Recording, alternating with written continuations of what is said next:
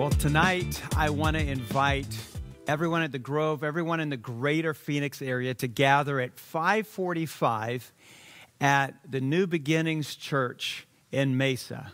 And we want to gather there with, with my friend Pastor Andre Miller and his church for our churches to come together and worship as one, as a statement of solidarity, to, to worship and to pray for justice. So that's at 545 tonight because right now, as we all are frustrated and angered over the, the, the death of George Floyd, this is our, mo- our moment to come alongside our African American brothers and sisters and say, You are not in this alone. This is our moment to be in solidarity with them, to say, Your trouble is our trouble. Your pain is our pain.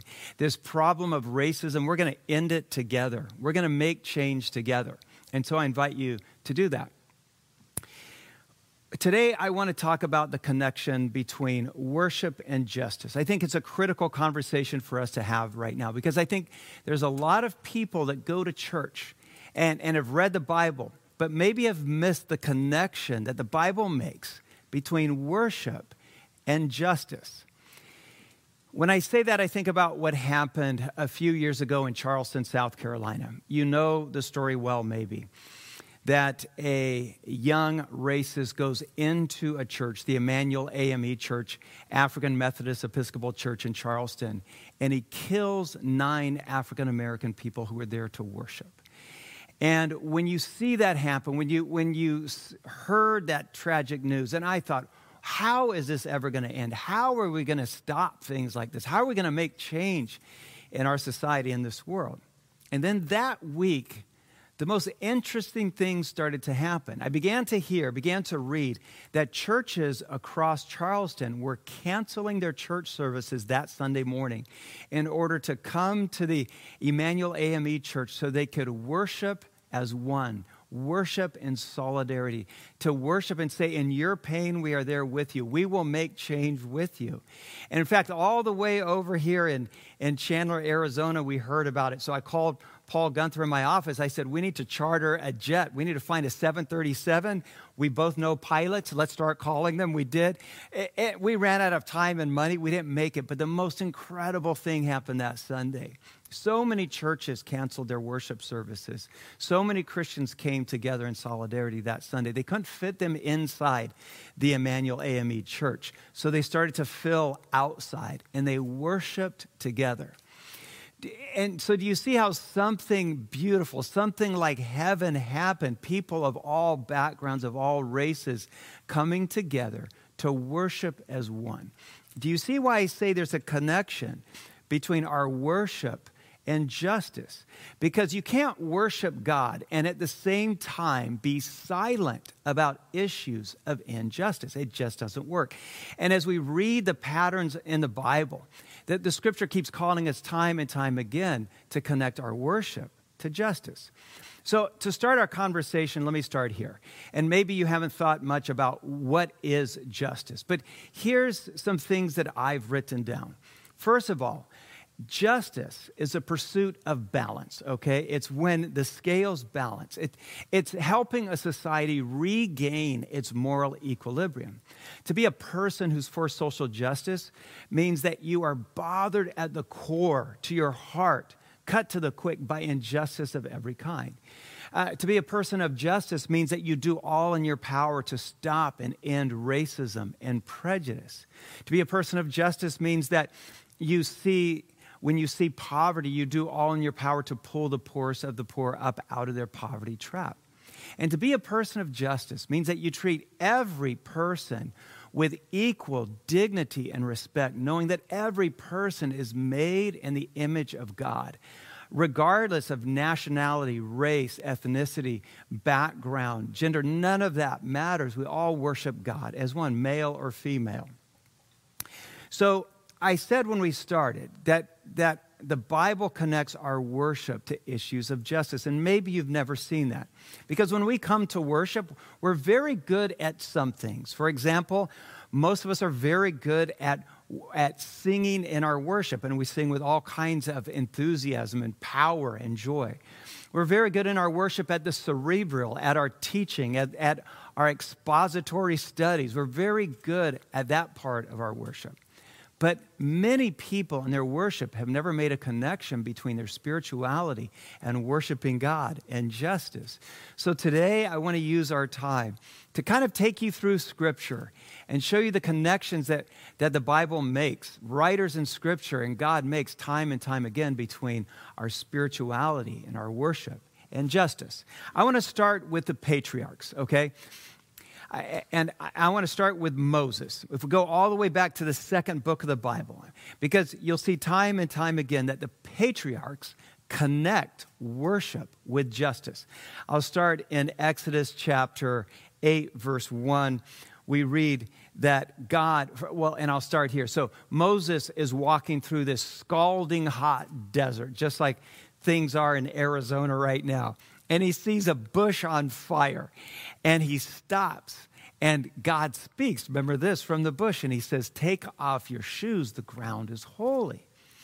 And of course, the ground is holy because God is present. And this is just my conjecture as well, but I believe that when, when God tells Moses, Take off your shoes, the ground is holy, it's not just because God is present. But I think God wanted Moses in that moment of worshiping him on his face on the ground to find solidarity with his people who were oppressed, who were still in slavery.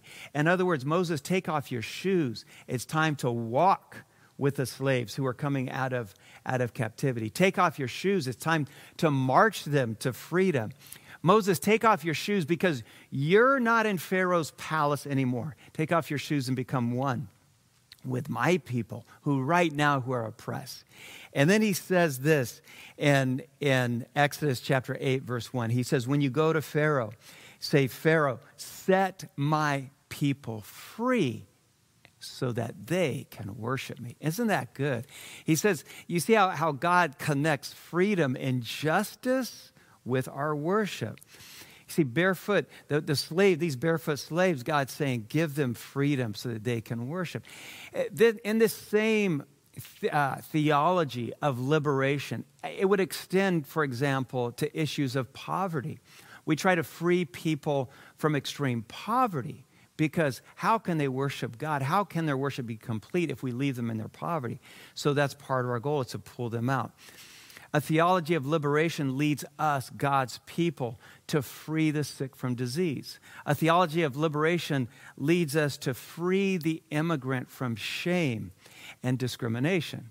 For example, when Pastor Magdalena from Mesa brought busloads with Homeland Security of asylum seekers to our church, we had our gym ready with a big meal. Okay, we had this big meal prepared. We'd been working on it all morning.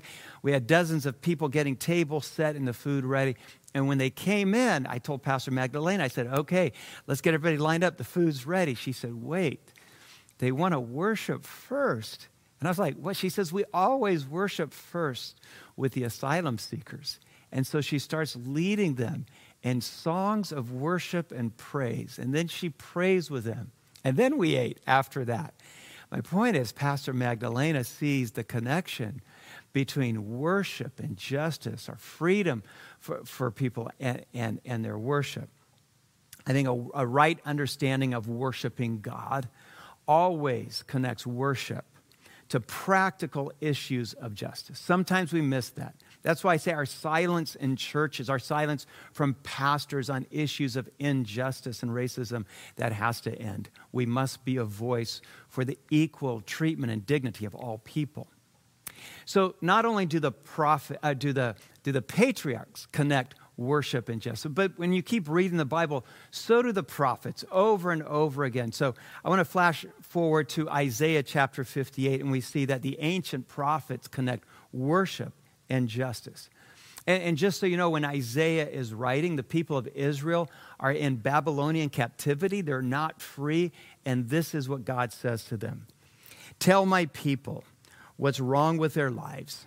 They are busy at worship. And, and by the way, this is from the Message Bible, and studying all about me. Do you think this is the kind of fast day or this is the kind of worship I'm after? A day to show off humility, move down. This is the kind of fast I'm, I'm after to break the chains of injustice, to get rid of exploitation in the workplace, and to free the oppressed. That's what God says to the, through the prophet Isaiah. And so Isaiah makes this critical connection on behalf of God between authentic worship and justice. We turn over just a few pages in our Bibles, we get to uh, the prophet Amos. And Amos uh, has this famous lament, this famous prayer of confession and repentance. And it reads like this. This is Amos 5:21. God's, and God is speaking through Amos. I hate, I despise your religious festivals. Your assemblies are a stench to me. Even though you bring me burnt offerings and grain offerings, I will not accept them.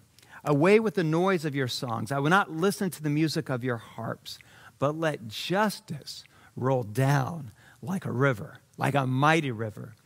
God is saying, You're really good at singing songs. You're really good at praying. You're even giving offerings. But he says, the same thing he says to Micah in Micah chapter 6. He says, I don't care so much about your offerings, which is surprising. I don't care so much about your singing if I do not hear you cry out for justice.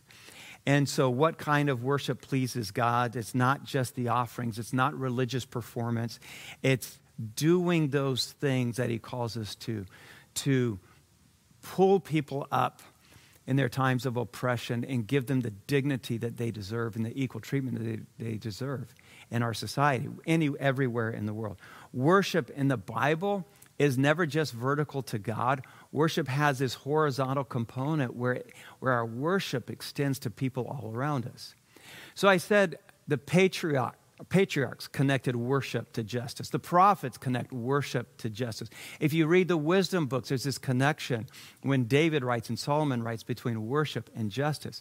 But then you get to the New Testament, and Jesus himself begins to connect worship with justice as a kid growing up, you hear all kinds, I heard all kinds of stories about Jesus. Of course, we heard the one about walking on the water. We all heard the one about the short man, the, the short tax accountant who's in the trees and he gets him down to have lunch. We read about Jesus feeding 5,000. We hear all those stories. But maybe one of the most important Jesus stories that people skip over is in Luke chapter 4. It's a story about his very first sermon. And he had to have been nervous because anyone who's preached or spoken publicly, the first time is always the scariest time. And here's what he does he walks into this synagogue in Nazareth and he dramatically picks up a scroll and he unrolls it. And then he starts to read these words. He says, The Holy Spirit, or the Spirit of God, has anointed me to set the oppressed free. And he talks about the prisoners, but he says, of all the things that I've come to do, he said, it's to care for the hungry, care for the sick, to free the prisoners, and set the oppressed free. That was Jesus' first sermon. From the very beginning of his ministry, he connects worship with issues of justice, our worship with issues of oppression and over incarceration. Jesus talks about those things.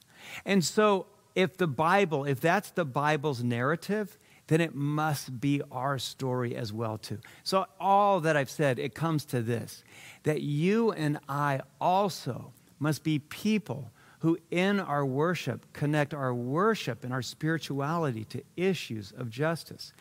Because it's in our worship, if you think about it, that we find solidarity with the, with the oppressed. Because when we worship, there's people of God worshiping around the world, but many of them are still worshiping in oppression. So our worship must, must include words of justice.